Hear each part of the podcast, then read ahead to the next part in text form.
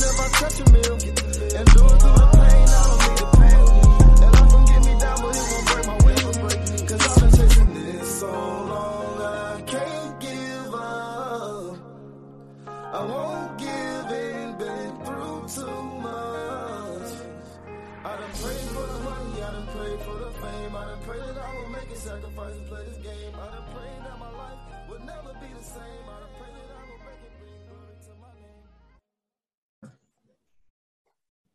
All righty, ladies and gentlemen, this is this is a little different. We got a collab episode going on. So it's Ivy Talks or Uncle Strip teaming up with the Verse Universe. My boy, Mr. Strip, Mr. the other Uncle Strip. It's your, your both your uncles is coming at you live today. Okay. I'm glad to be back. Uh, so today, me and Kyle are going to basically be going over the NFL draft and pretty much uh, giving analysis of maybe not every single team, but just kind of breaking down. Especially, we'll get to the Titans for sure. breaking down who won, who Man. lost, who kind of just stayed the same, and uh, just breaking down the NFL draft. So, Kyle, you want to kick us off? Yeah, so you know the the draft was very eventful. It was a great weekend. I believe it was in Las Vegas, Nevada this year. Yeah. Um so you know, it, it was pretty fun to watch. Um a lot of big things happened. It, it kind of the draft reminded me this year of a lot of the reflection of how free agency went this year. Very crazy and a lot of draft picks. Um from the draft we did see um how important receivers are. You know, rookie receivers are were going left and right. Yeah. I thought I, for a second there, I thought it was going to be cornerbacks that was going to be kind of the theme of the draft, just because we saw uh, two cornerbacks uh, uh, get drafted in the top five with Sauce Gardner and um, um, Stingley. And so when I saw that, I was like, wow, the corners are jumping off the board because no one really thought Stingley was going to be the, uh, what was he, the third overall pick or the second? Uh, I believe third. The third, yeah. And so no one really saw that coming. Um, I, uh, I heard it around a little bit, but I didn't really believe it just based off of my draft grade I gave him and my film analysis and kind of the question marks when it comes to his durability and health. I didn't really think he was going to go that high, but he ended up going that high. And Sauce Gardner went high, but um, yeah, that's kind of my my take, real big takes on uh the draft that I kind of pointed out and saw.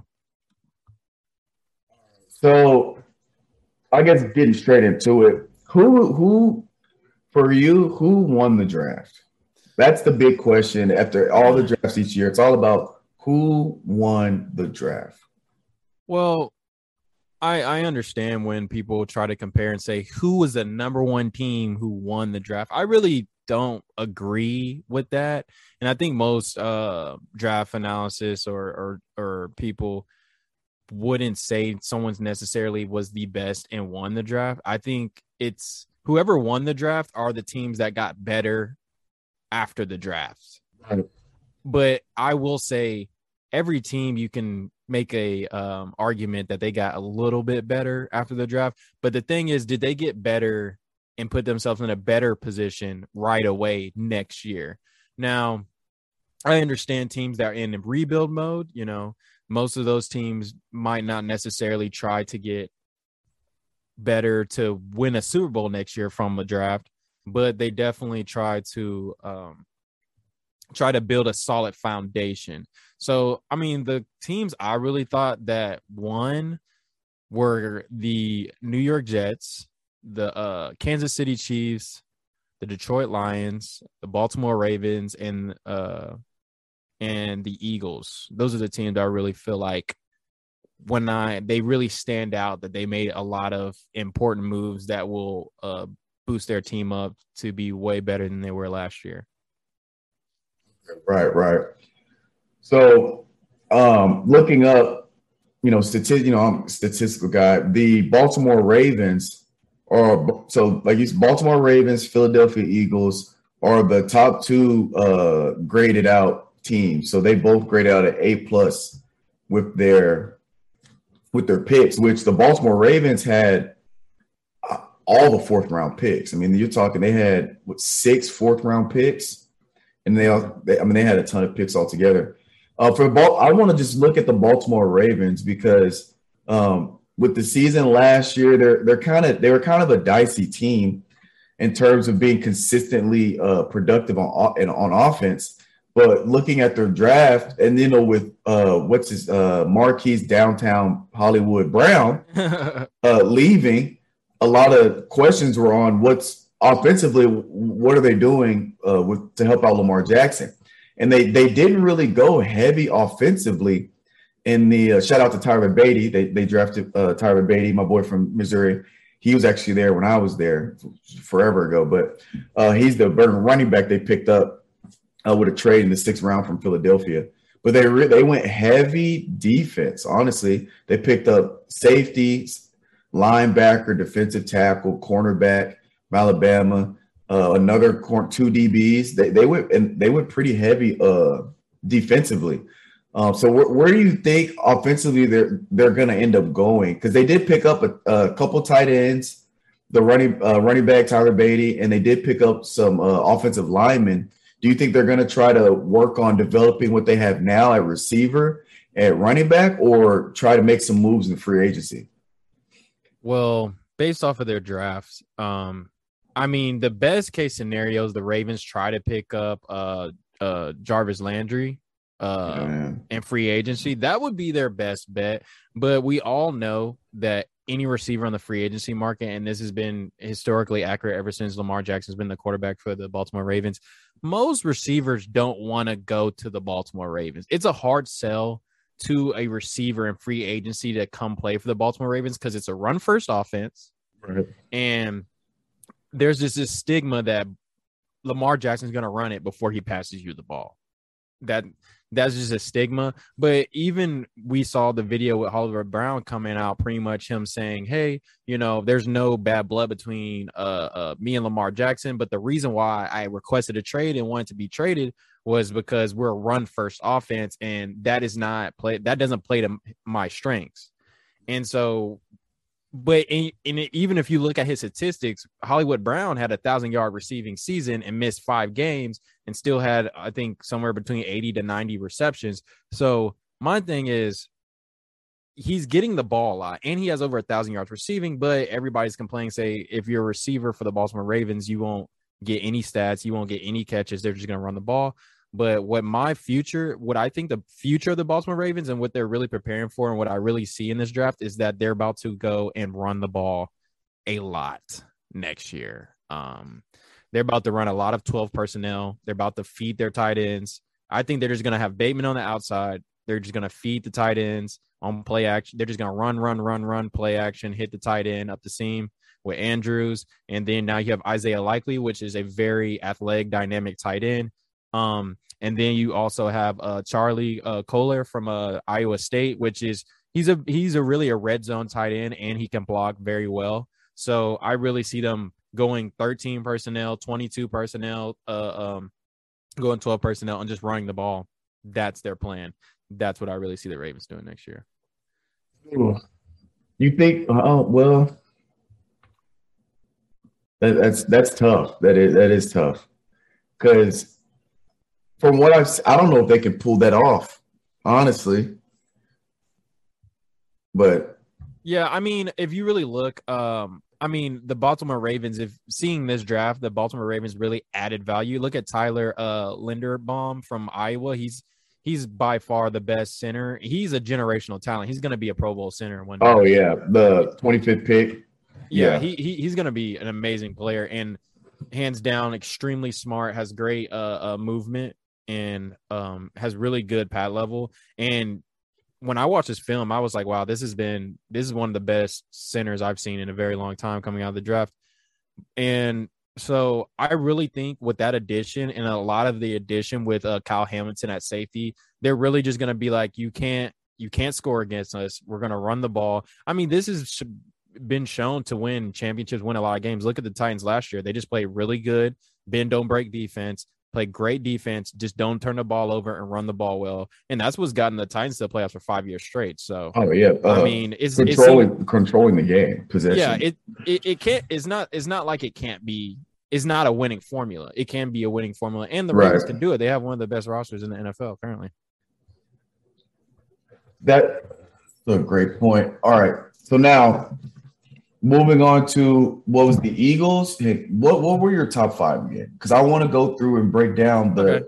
the the the na- teams you named that you believe got the best uh, production out of the draft and kind of just break those five down. And then we'll go to the other side and break down the teams that didn't really get too much better and just go from there. So you- we got Ravens. So we got the Ravens. Uh, yeah, we can just move on to the Eagles. But I Okay. I said the Eagles, New York Jets, the Chiefs, and the Lions. And yeah, so pretty much with the Eagles, um, the biggest thing is I feel like the Eagles, their their draft was good and solid. I would say it's a very good draft, but it really took them to the next level, next level, and really got overhyped to me but I definitely des- think they deserve to be in the top five. But I think it is a little bit overhyped, mostly because of AJ Brown trade. Um, that trade pretty much overshadowed their draft selections. So getting AJ Brown is huge for Jalen Hurts. Honestly, I think the Eagles are doing an amazing job building around Jalen Hurts, and they really are positioning themselves to take over the Cowboys in the division. Um, Jordan Davis is is probably going to be one of the best defensive tackles um, in the league for a very long time um, Jordan Davis, and then Fletcher Cox be, learning under Fletcher Cox because Fletcher Cox is going to leave next year for the Eagles. Uh, his contract's over. He's very old, and then like I feel like the Eagles are this draft pick shows that they're probably going to move away from Fletcher Cox next year. So Fletcher Cox leaving, having Jordan Davis and Fletcher Cox. First of all, you're not going to run against this defense because you have Jordan Davis, and then they drafted uh Dean, uh, Nakobe Dean out of Georgia. Georgia. Yeah. So this is about to be the meanest interior defense. You're about to have Nico, uh, Nakobe Dean at middle linebacker, Jordan Davis, and Fletcher Cox. I'm telling you, you're not be able, you're not going to be able to run against the Eagles. It's not happening. So I really think this draft made the Eagles better in every single aspect. Um, and so ha- adding that extra weapon for Jalen Hurts at receiver. Now you have DeVonta Smith and AJ Brown, which is going to be a good one-two punch. Uh, you have a good running game, uh, good ru- running game and rushing game because the Eagles were really good in the rush game last year. So with that, including now having some weapons for Jalen Hurts, and then really uh, having now a great ru- uh, run defense, I think the Eagles really set themselves up to give the Cowboys a run for their money. Did you uh did you see anything on Kyron Johnson? Uh they they got a linebacker from Kansas that they picked up late as well. Just adding on maybe more depth on that defense as well. Yeah, I saw that as well. I'm gonna be honest. I really haven't watched a lot of film of his. I because there's a few guys that in the late in the later rounds I really haven't watched all a lot of their film, which I'm gonna do, and I'm gonna um watch their film and, and give them a proper analysis. So going into next season, I kind of know a little bit more about him. But I mean, uh, he might he might be pretty good. Might be. Fantastic.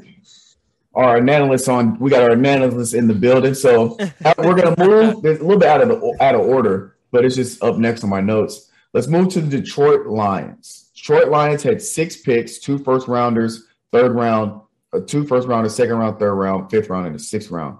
And they are pretty balanced in terms of drafting offensively, defensively. Their first pick was obviously the defensive end, uh, Hutchinson from Michigan, stellar athlete. I mean, you're talking about.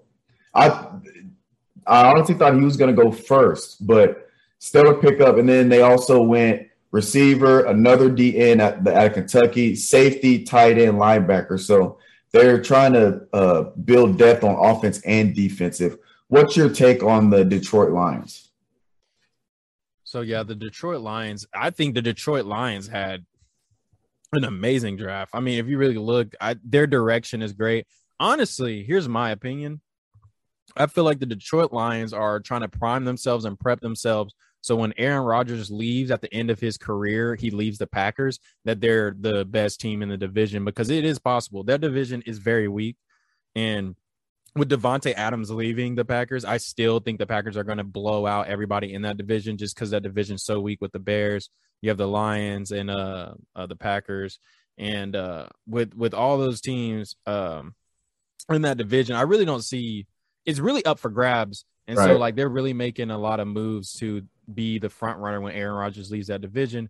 But Aidan Hutchinson, yeah, like you said, amazing talent.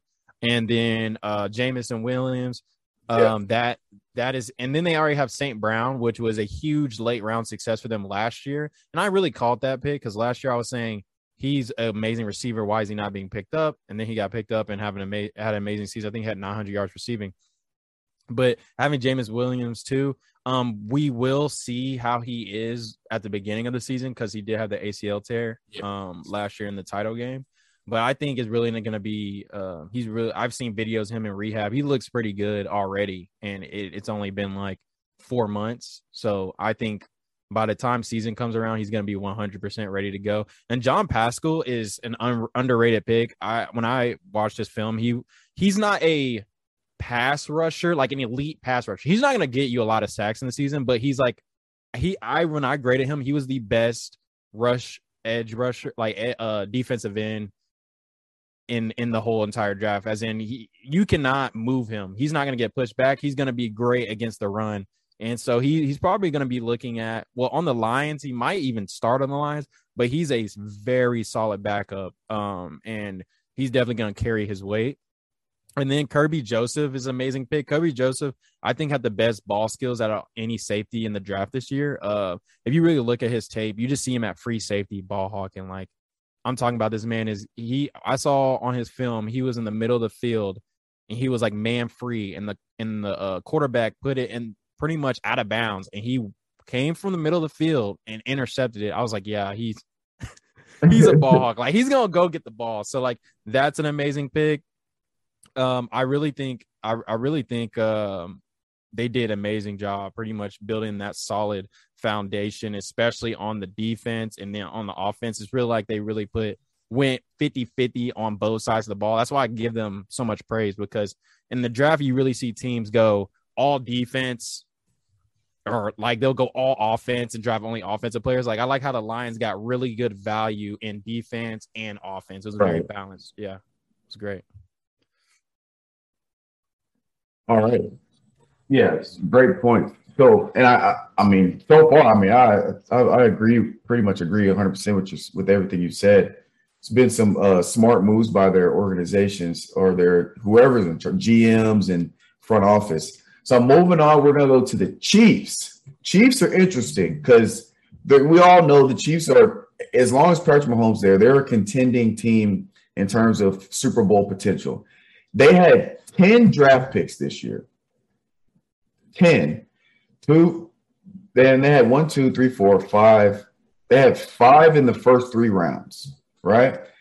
And with the Chiefs, they've gone again, they're fairly somewhat balanced, but they went a little more defense to offense. But obviously, their their the biggest concern for the Chiefs was obviously Tyreek Hill uh, leaving, and you kind of lose your your bail you out receiver, a guy you can just throw a slant to. He's going to get you 20 yards. Um, but they did pick up Skyy Moore out of Western Michigan.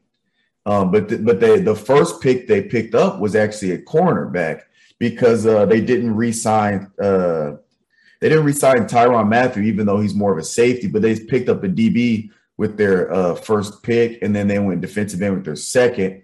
And they did get a the safety from Cincinnati, a linebacker, and they picked up another corner and another safety. So they kind of did they went heavy, did go heavy on the defense. Do you see them uh, making a move uh, for free agency at receiver, or do you think they still work with um, what they have to try to make it because they're going to have to make up for the Tyreek Hill uh, trade? Well, I think they're just going. I just think they're to roll who they have right now because I mean, Skyy Moore is is. If you look at his film, you only have to watch like 30 seconds of his film to understand what type of player this is. Because Skyy Moore is to replace Tyreek Hill. Now, you know, it's a big, pretty big, bold statement that he's to be better or be the same as Tyreek Hill, but he's going to be a factor, a big factor. He he really reminds me of DeSean Jackson in his prime, like coming out of Cal. When I when I see Deshaun Watson's Cal tape, I see Skyy Moore as well when I watch his tape and put it on.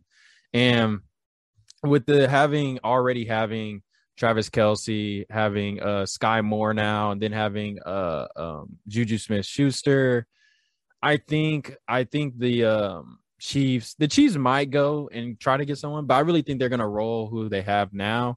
Um, and but my my biggest I almost I think the Chiefs did really well in drafting later in the draft than what they drafted in the beginning because you know Trent McDuffie um out of Washington, I know people had very high praise and and a lot of uh scouts really liked him but when I really watch his film, he's a good corner, but I don't think he's anywhere near an elite NFL corner at all.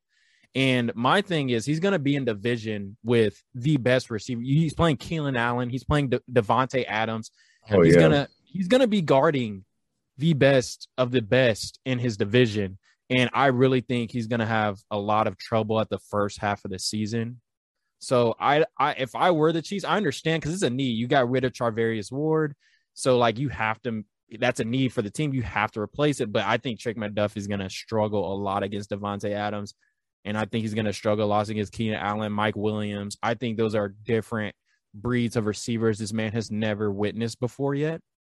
And you know, he he might hopefully he does some growing up and does better in the second half of the season because we know hopefully the Chiefs will you know, everybody's banking on the Chiefs making the playoffs. So by the second half of the season, by playoffs, he's kind of grown up as a player. Just look at AJ Terrell. You know, at the AJ Terrell kind of struggled the first half of the season when he was a rookie for the Falcons, but then the second half he started playing pretty well, and then he's he's now developed into a very great corner. So hopefully Trent McDuffie has the same arc as um, AJ Terrell, and then Brandon Bryan Cook. Bryan Cook, like I said, ever since from Skyy Moore to down. The Chiefs knocked it out the park. I think uh uh um Bryan Cook is an amazing hard hitting safety. That's is what they need. You know, if you really look, I think one of the weakest points in the uh Chiefs secondary or is that they weren't good tacklers in space, but Bryan Cook's really a great tackler in space and he let the um he had like I mean over 100 tackles at Cincinnati. He had a lot wow. of tackles yeah, he either had that or like 90 something. But um, he he's a great tackler, so it's really gonna solidify and them getting um Reid from um the Texans. That's a really good combo right there. So I think Bryan Cook's gonna come in immediately, make a difference for the team, and then every everyone else. I mean, honestly, like just adds depth and and was pretty solid picks from there on out. Oh, and that's the Chiefs. Now, last but not least, New York Jets, which New York Jets picked up probably my favorite DB in the draft, Mr. Sauce from Cincinnati, the, the man that played three years in college, uh, in three years in college at a high level, they give up a single touchdown and they give up a single pass more than 13 yards. Three years, three years straight. You talking about a dog? So obviously they picked him up first.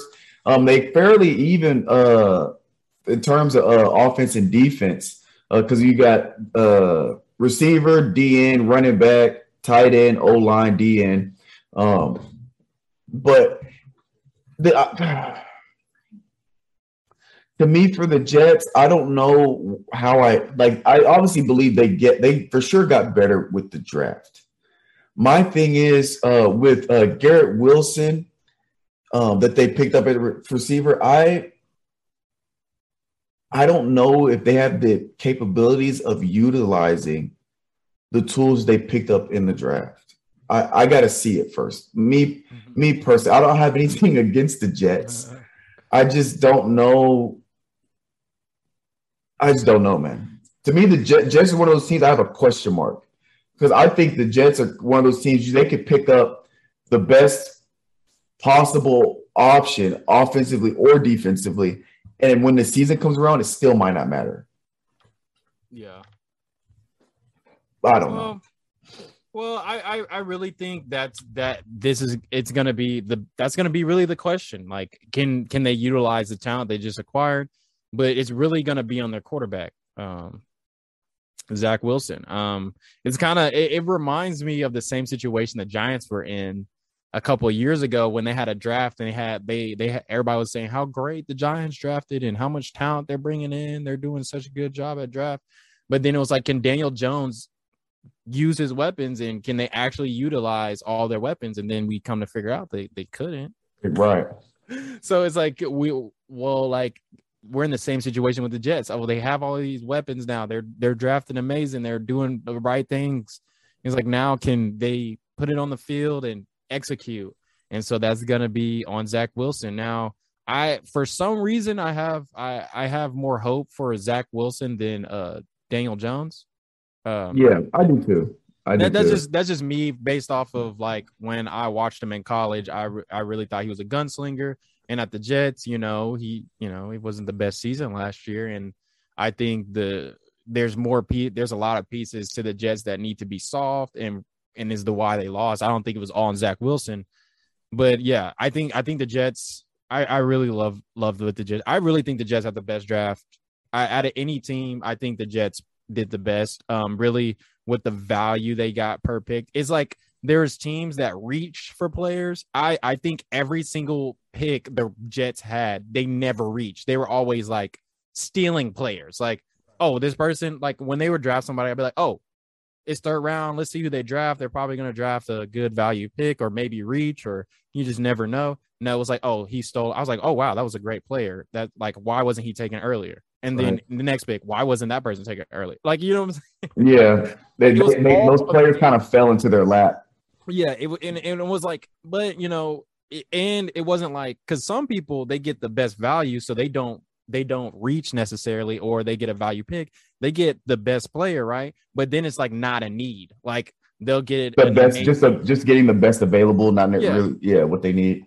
but it was like they got the best player available and they didn't reach, but at the same time, It was a need. it was a need. So Yeah. like, okay, that's a plus plus. It's not because it's not like you have like the best offensive tackle in the NFL and then you draft an offensive tackle that's really good. It's like, okay, that's nice, but he's not gonna he's not gonna play. Like he's gonna be a good he's gonna be at a depth, a lot of a great depth, and he's gonna be a good depth piece, but like he's not gonna play at all. But like the Jets is like, oh no, you're getting an amazing player and he's gonna play day one, and it's like the third round, and you're just like, wow, like how are you getting starters or first round projected players in the third round and it's a need you have so like w- yeah when you really look at it like ahmad sauce gardner day one starter i think ahmad sauce gardner wa- is a generational corner talent i think he's going to be the next jalen ramsey I, I really think that he's going to be that when we look back it's like oh yeah ahmad sauce gardner yeah he was he was that man like he was that dude like in that 2022 draft class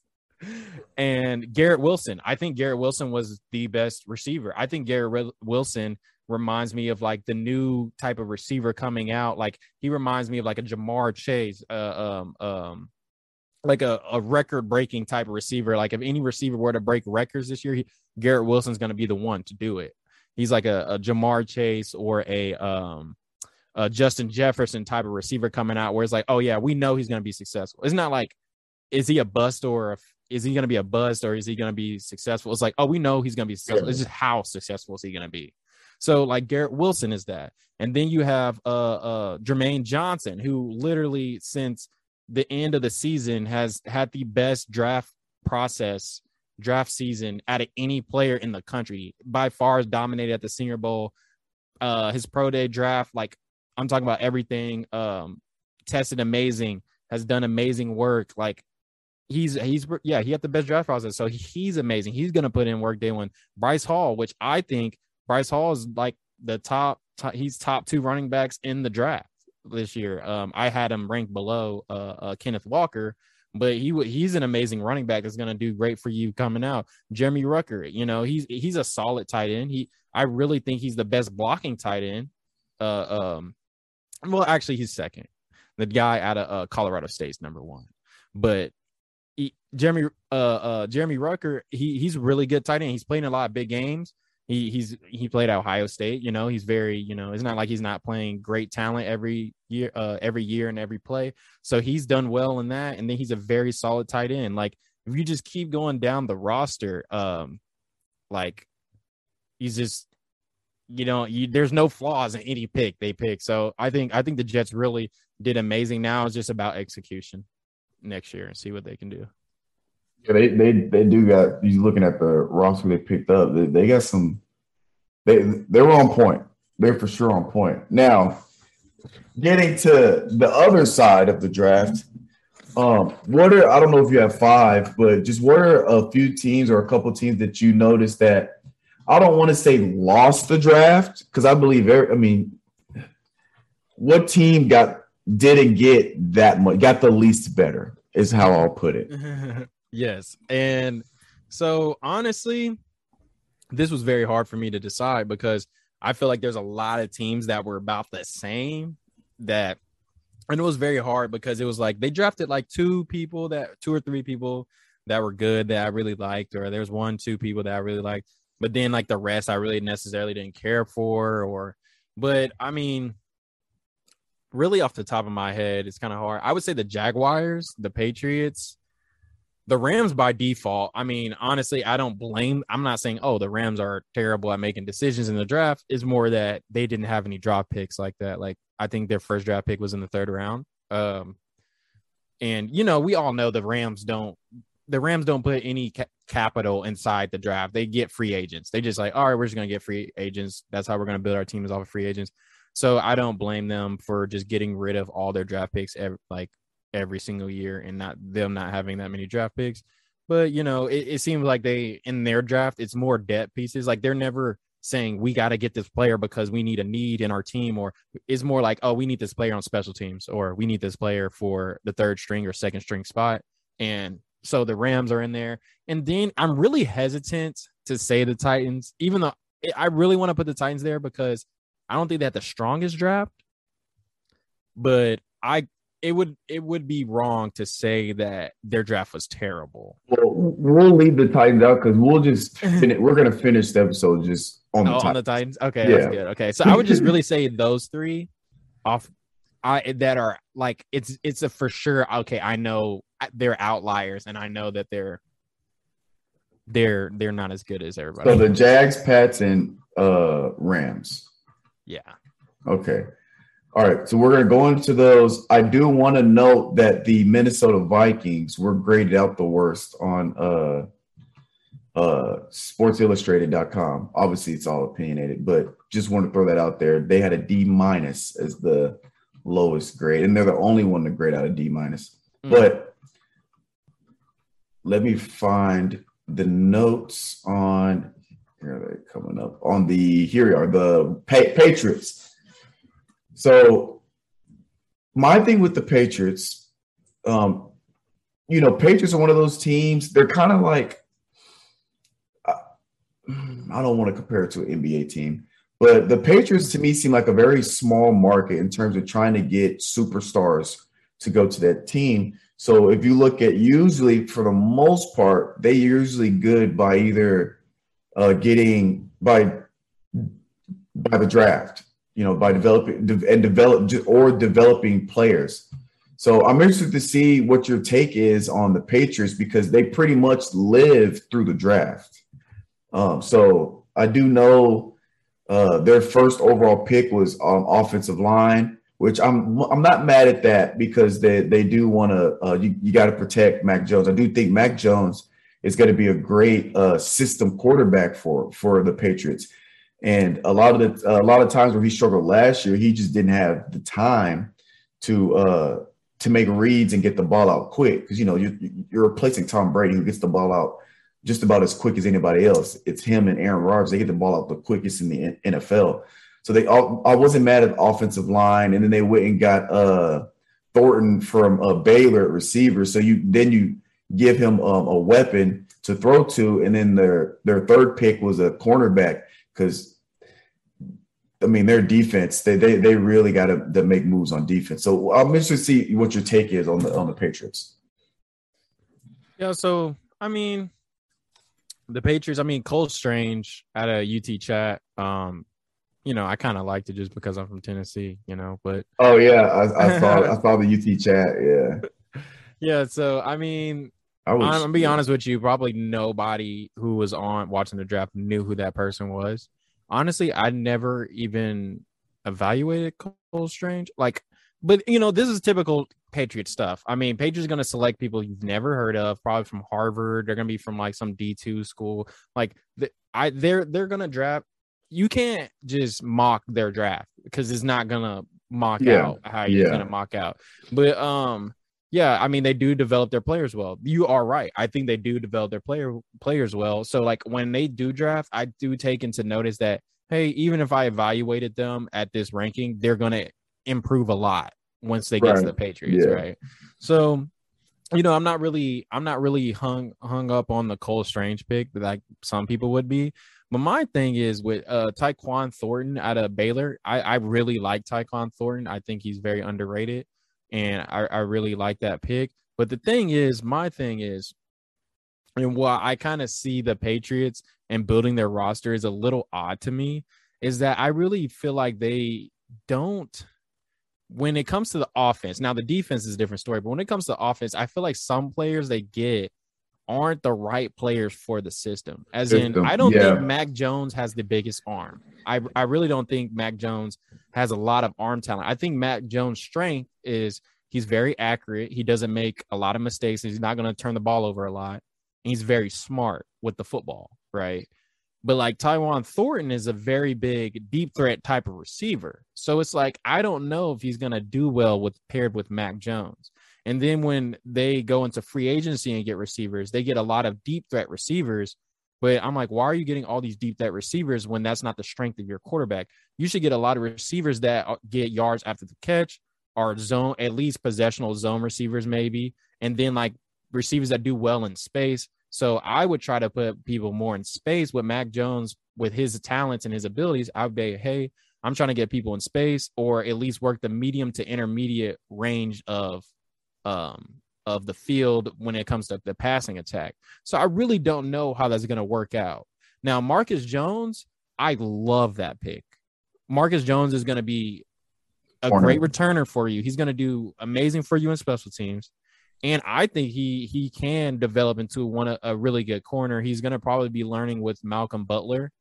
And um, so that's going to be great because Malcolm Butler is also a very a small corner. So him giving hints and telling him and teaching him techniques of being a smaller guy in the NFL, I think that's going to be very beneficial. I think Marcus Jones has a very bright future ahead of him out of Houston. His his tape is insane. It's sick. Um, and then I really don't understand the Pierre Strong Jr. Um, take because honestly, I think Kevin Harris is is low key better than Pierre Strong Jr. But Pierre Strong Jr. obviously has better tape because he plays at South Dakota State and he's not playing great competition.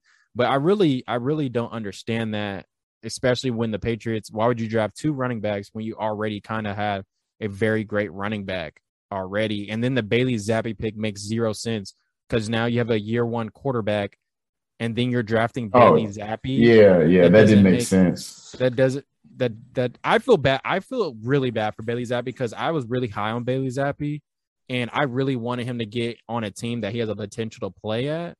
But like now, he's his whole career is going to be a backup, unless unless uh Mac Jones just plays terrible or he gets he gets hurt or something. But yeah, I mean, he is pretty much yeah. You're getting drafted to be a backup your whole career.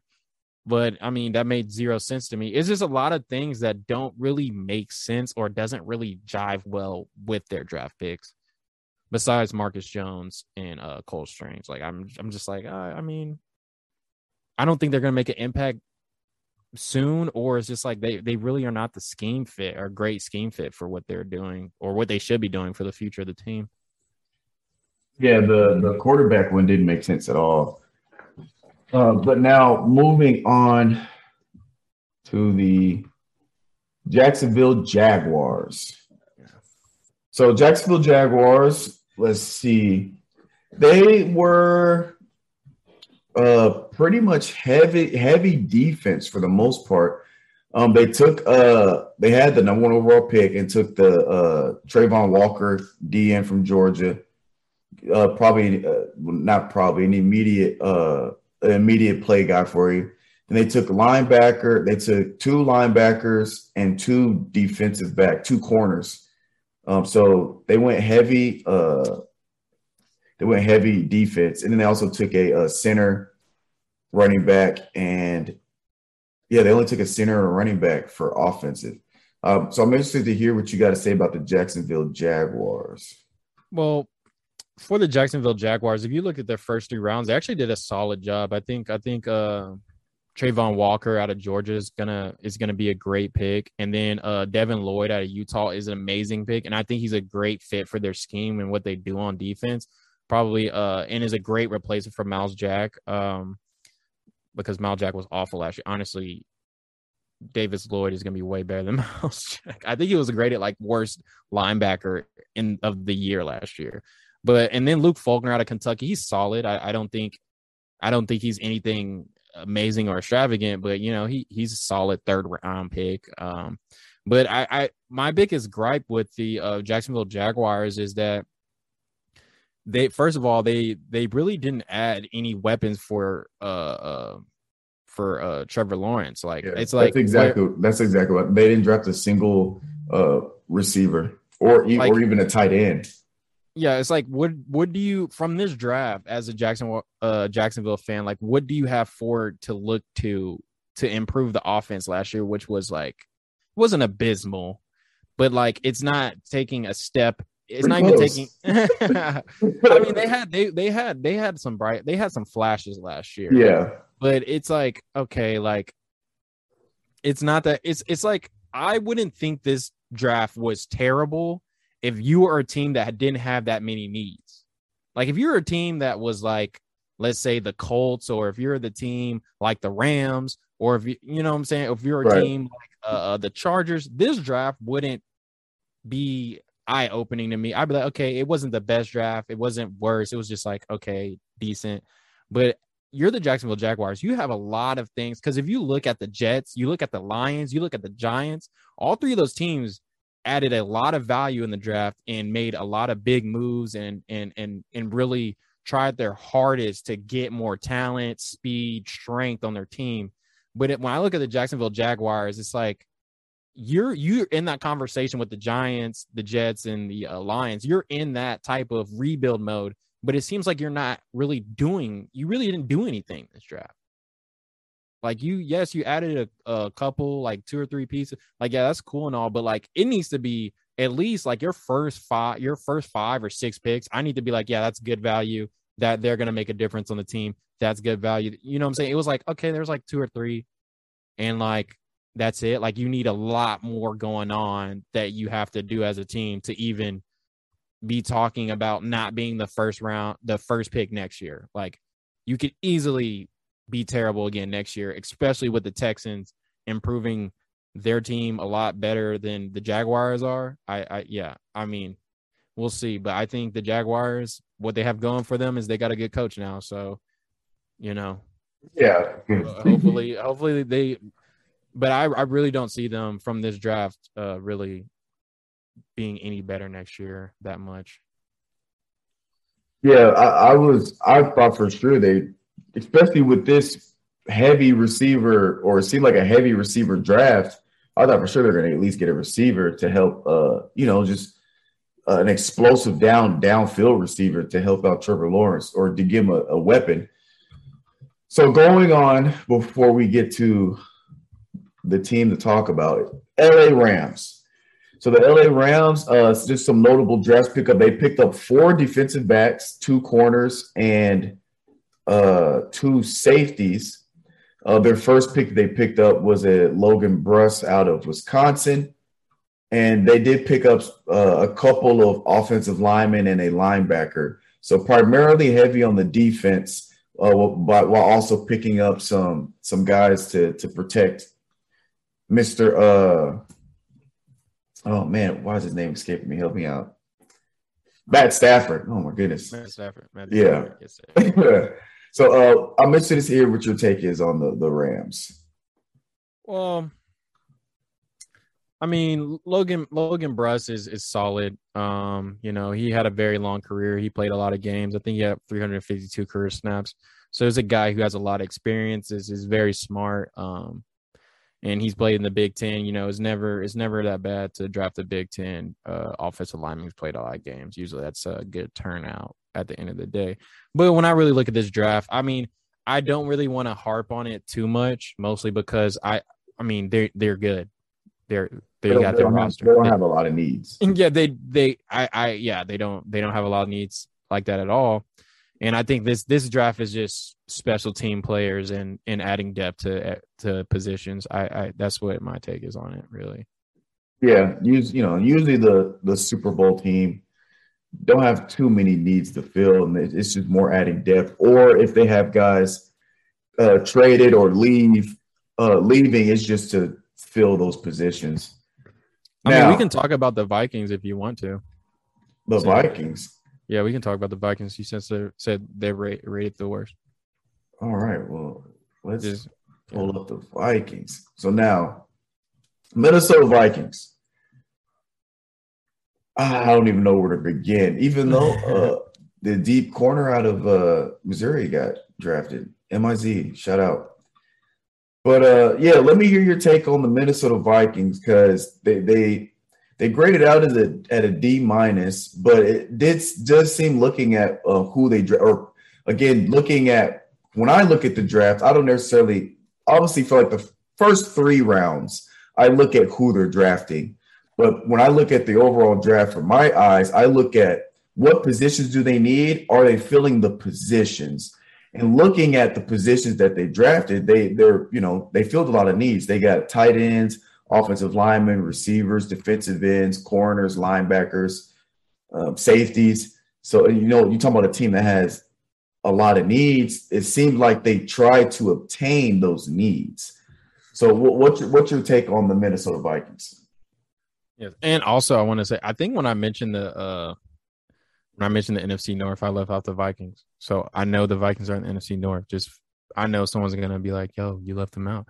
But yeah, uh so yeah, I would say here's the thing. I I know they're ranked the worst, but my own personal opinion is that they had a decent draft. I don't think it was I don't really think it should be ranked that bad, honestly. Uh, yeah, I was gonna say I don't, I don't think they had the worst draft. Yeah, and and that's one of the reasons why I didn't mention them when I brought up the outliers of what I kind of looked at them and saw. Oh yeah, that's I know for sure they're pro- they're in the bottom five. But and I, why I didn't include the Vikings because you're right. I can I understand why they are ranked the lowest or why someone would rank them the lowest because I definitely think Lewis out of uh, Georgia, the safety out of Georgia, he's he's he's not the best say he doesn't really pop out when you turn on his film that like oh yeah he's definitely like a first round pick They, they picked up guys. They picked up guys early when they could have got them later. yeah I, I i mean i feel like i feel like he was probably going to leave the board in the second round but it was one of those players where i think he was more of a buzz player. Like i think he's going to be uh, i could see him being a bust in the nfl and it's not and i see certain things like i think nick cross is better than him. And nick cross got picked later. Like just because I, I feel like nick cross is a great safety when i put on his film. But you know and then andrew booth i think andrew booth was one of the overrated corners. I think Andrew Booth is solid though. He has a good frame. He's very strong corner. You know, he's going to come up and tackle. Um, but I just really don't see Andrew Booth being a very uh, uh a very good coverage corner, like an elite coverage corner in the NFL. But I think he's gonna. I think Andrew Booth is a very solid two on a team, or maybe three corner. But um, and then, but I'm, I mean, I do really like some picks they have, like Ed Ingram. Ed Ingram's a beast at the at guard. Like Ed Ingram's gonna, Ed Ingram's gonna be amazing in the NFL. Um, and that's a good solid pickup for the Vikings, especially because they run the ball so much with Dalvin Cook. But like you said, um, then they picked up Ty Chandler, who's a gr- he's going to be a great second string running back for the Vikings. Ty Chandler's uh he he rushed for a lot of yards at North Carolina. If you put on North Carolina games, he to me he really low key carried that team because he would run the ball and get a lot of rushing yards. He would get like 100 rushing yards and then um and then the quarterback would they would North Carolina would just do RPOs all the time. Most and why they were so successful at it and pretty much made the quarterback at North Carolina's career was his name uh How or Sam Sam Cowell. I, I don't know if I butchered his name, but um, what made his whole career is because people all their safeties. You watch this film, they would be in the box because Ty Chandler was running, averaging like six yards per carry, and then they would just RPO, go deep ball, and then they would. That's how they won games, pretty much. That was their offensive scheme. But uh, Ty, I really like Ty Chandler at second string. And but my thing is the Vikings, you're correct. You hit it right on the nose when you said that they filled a lot of their needs. My thing is, yes, they drafted their needs, but I feel like they didn't get a lot of value From in that. the position right, in that position. draft for their needs. Because I, I feel like we all know that they need corners, but it's like their supposedly best corner they drafted, Andrew Booth, is not even a number one corner on a team, like on the team. Right. Like he's not even a number one corner. But you know, and then with uh Patrick Peterson uh age is, you know, obviously Patrick Peterson is not in his prime right now and is aging. But the only good thing to say is that they play in a bad division. And so they might be able to work with this draft class and still be pretty good. Yeah. And it's not like the uh Packers have just a boatload of receivers, you know. Yeah, at all. So so it's it's it's it's like okay, they can work with this, and they drafted their needs, but it's not the most. Is they don't have like extremely high value on every single need pick they have. So that's why they're there. Yeah, it makes sense. Makes sense. Again, you know, this is just Sports Illustrated uh, rankings that I was looking at. Now, last but not least, we got to get to the team of of the most importance. We got to talk about the Tennessee Titans because, and you talk you talk about, you know, I've done an in depth analysis uh, this past off season of Titans, uh, what they need, the rankings by position, and all that good stuff. And you know, I'm thinking we're gonna have a decent draft, and we shock the entire world and trade the best receiver we've had in decades, in over a decade, AJ Brown. Trade him to the uh, Eagles, right? Or yes, we traded. To, yes, he went to the Eagles. trade to the Eagles, Philadelphia Eagles. And I was upset. We pick up, but let's get to draft picks. We obviously you trade you tra- if you trade the best we've had in decades. I mean, he missed how he missed a handful of games last year and still had almost a thousand yards receiving. So you're talking about production. He played a lot of games hurt, but they obviously picked up Treylon Burks out of uh, Arkansas, receiver, because you, got to replace your number one receiver with the best receiver you could possibly get. Uh, but I'm not gonna lie though, the rest of the draft, I'm not. Again, Kylan, Ky- Kylan can can can go in on who specifically they picked up, but uh, and since I wasn't able to see the later rounds, I was just uh, my uh, T, you know, T was filling me in on who we were picking up, and he was saying, and I was asking what position, what position, what position, because I'm just seeing if we're filling the positions we need. And I know for the problem we've been having for the past couple of seasons is getting us a solid lockdown corner. Now I don't know much about Roger uh, M- M- McCarriere, no, M- McCary. McCary, uh, but corner out of Auburn. We picked up a corner. We got us. Uh, That's what it is. McCreary. McCreary. Sorry. we picked up a corner. We uh we got an offensive tackle, um, Malik Willis. And well, I want you to talk on that because now that gets interesting to me. It gets real interesting to me because I think he's. We talk about who could be QB number one going in halfway through the season. It becomes that that definitely started interest that interested me, interested me. Then we picked up a tight end. Um, running back, we all know, you know, this running back is just adding depth at the running back position. Uh, we did pick up Kyle uh, Phillips from UCLA late in uh, round five, and then we picked up some more defense, uh, safety from Tennessee, and uh, Campbell, linebacker from Ole Miss. So, what is your breakdown analysis of the Tennessee Titans? Well, I'll say this. You know what? Before I even do anything, man, I'll just address the Malik Willis. I'll I'll address your what about that. So Malik Malik Willis, um, by far has the highest ceiling out of any quarterback in the NFL draft. Now, I will say this: I think Kenny Pickett is was the best quarterback in the draft. And I know a lot of people were harping on Kenny Pickett, and even and the Pittsburgh Steelers draft class is an amazing case study. Like, it's very that's a I think they have really one of the most interesting draft classes. And so, but Kenny Pickett, I think that because Kenny Pickett is, I feel like Kenny Pickett is the most ready to play right now because he's very mature, he's older, he's played a lot of college football, and I think with his weapons, he he has a lot of things that will actually translate translate well to the NFL, especially in the Pittsburgh Steelers offense, which is going to have a good run attack with Najee Harris, and he has a lot of weapons. So, never can you pick it. but Malik Willis has one of the highest ceilings out of any qu- quarterback in this draft class, and I think this is the best position Malik for Malik, uh, Malik Willis to be on the Titans. And I think this is a great move by the Titans because everybody that really studied the Titans and mock draft them, because I mock draft the Titans probably like four or five different times throughout since February until the draft. And every single time I've had them picking up a quarterback. Everybody's had them picking up a quarterback. I had them picking up Carson Strong or uh, even Bailey Zappe because everybody knew that the Titans needed to draft a quarterback to have competition with Ryan Tannehill and light a fire under Ryan Tannehill because that's going to breed competition. This is going to make him Right. better in the offseason. Ryan Tannehill can't be like, all right, I'm to just chill this offseason or come into training camp and be like, well, I'm the guy. I'm still going to be the guy. You know, obviously I have to work hard because, you know, of of the past two years, you know, I haven't been the greatest in the playoffs. Like he kind of knows that, but it's a difference between like motivating yourself because okay, I got to do this to get better for myself. There's a difference between that than being motivated. Like if I don't do well, I will lose my job. That's a Right. different type of motivation. right. Yeah. So everybody knew the Titans were going to get a quarterback, but no one knew they were going to get the caliber, caliber and value of a quarterback like Malik Willis. Now, they got him late. Yes, exactly. And he slipped, which was perfect. It was a perfect situation for the Titans. But here's the thing Malik Willis is not going to start his first year. He's just not going to start.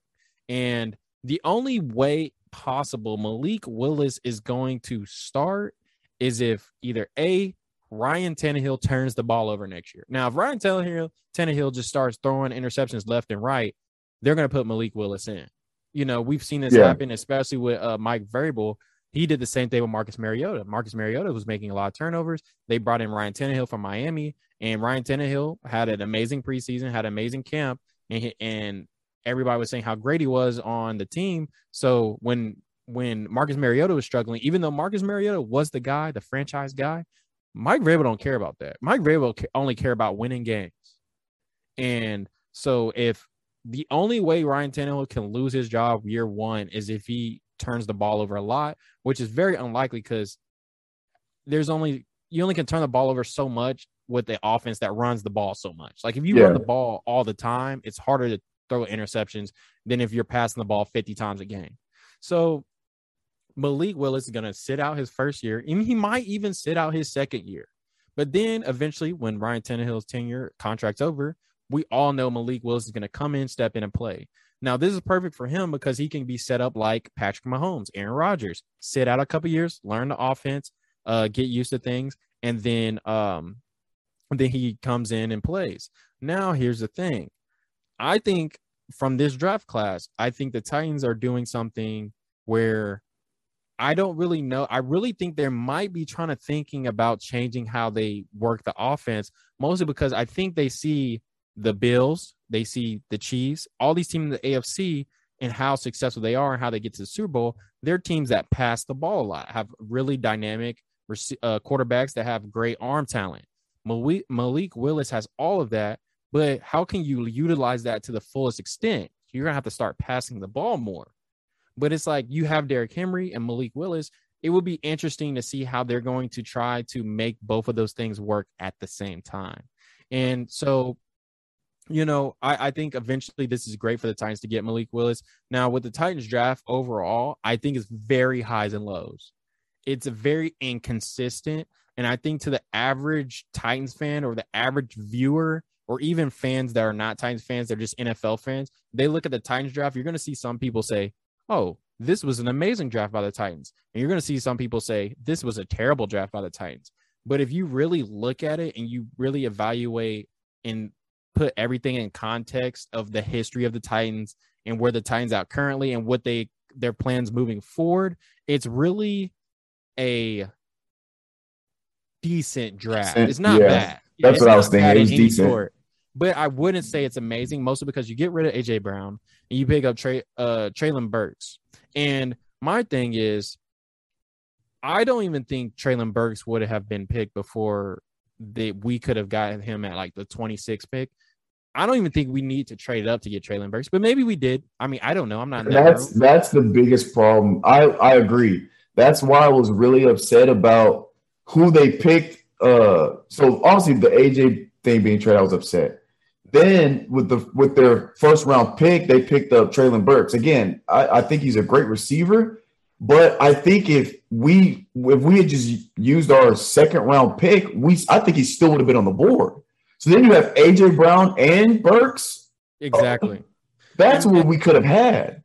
and and my thing was we don't the Titans don't have a lot of they don't have a big receiver uh uh corps as in they need more depth at the receiver in the receiving corps because we saw when Julio Jones went down and we saw when AJ Brown got hurt in the season we had zero receivers like we had no receivers at all we had uh Westbrook. We had Akeem Yeah. Westbrook, and like that was our best receiver. Akeem Akeem Westbrook would be a practice squad player on some NFL teams rosters. I'm telling you, like if you were to go on a, a um, if he was on Cincinnati Bengals, he would be literally a practice squad player.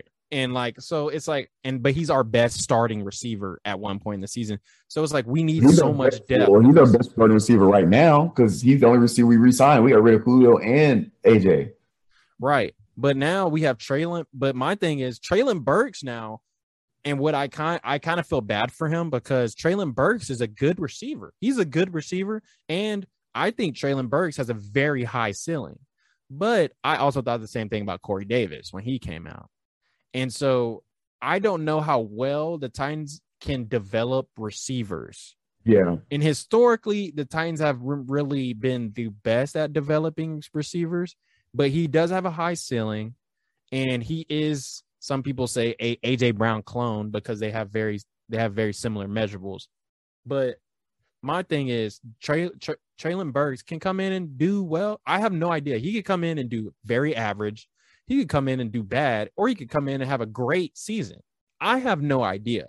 Now, he has the potential to do great and he has the potential to do bad.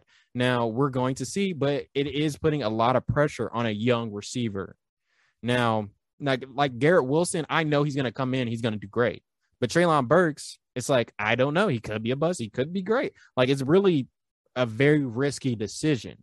Now, Roger McCreary, um, he he's a great. I think he's probably he was probably top two best SEC cornerbacks in the SEC. He's been that for the past two years. Honestly, Tre- Roger McCreary, uh, he's a great cornerback, and he add, he adds a lot of depth to the cornerback room. Right now, the the Titans cornerback room is amazing. They're amazing. Now, I will say this: they it's like they have like three number two corners or like four number two corners. Now, Caleb Farley, we have to see what's in next. Now, this pick, a lot of people said because of this pick, obviously the they said something must be wrong with Caleb Farley because they said, oh, this pick shows that they have no confidence that Caleb Farley is going to do good next year. But it might not be the case. Maybe they just want to add more depth to the Right. cornerback room because there's nothing, honestly, if you want to add more depth, adding more depth to offensive line and then adding depth to the DB room, there's not, you can never go wrong with that because the DB room, if someone gets hurt and you ain't got no depth, you're losing games. Period. Point blank. Period. You're gonna lose games because you're gonna get bombed on. Like right. So I, I mean, I like the pick. It's a great value. You know, solid. And then, but Nicholas uh, Petit-Frere at Ohio State, he is not a left tackle. He would never, if he's ever a left tackle in the NFL, something has drastically went wrong with the Titans. And yeah, Ryan Tannehill's gonna have one second or two seconds to pass the ball, but he is definitely a right tackle. He's a project offensive tackle, and I think is they try they're to try in about a year or two make him the starting right tackle for the team. Um, he's to be a good depth piece for the team, even though I really think we still need help at that right tackle position. That was our weakest position on the offensive line last year, but maybe he'll make it better. We will see. Hopefully he he does. And um Haskins, uh Hassan Haskins is an amazing pickup for the Titans. I think he's going to be a great number 2 running back behind Derrick Henry and he kind of replaces uh um uh Foreman last year. I think that's a great replacement for Foreman for last year. Um and then Kyle Phillips.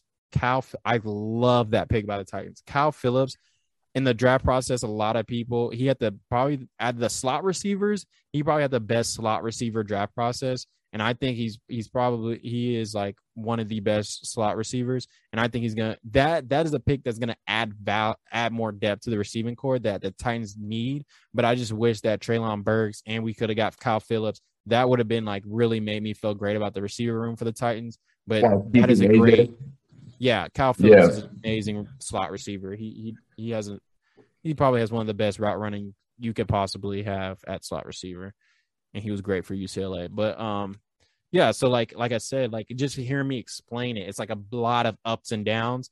But I mean, at the end of the day, I think this draft class is really a draft class for the future, and I really don't think this draft class makes the Titans better next year. I think this like if I looked at this draft class by the Titans, I would say the draft I would think the Titans went like four one only won four or five games last year and they're trying to rebuild the team. But that's not what they're trying to do. They're trying to win a Super Bowl. They're trying to win the division. They're trying to win the AFC championship game.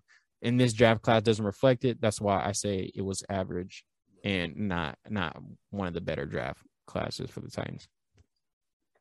Yeah, it, to, to me, it, it started off rough, but then you know, as it went on, I was okay, not bad, not bad. Yeah, I guess we do need an offensive tackle. we yeah, and we really I mean, we we I mean, I would have liked another interior off I would have liked the interior offensive lineman in there, but hey, Yeah, yeah, for sure. Um, but that's all, folks.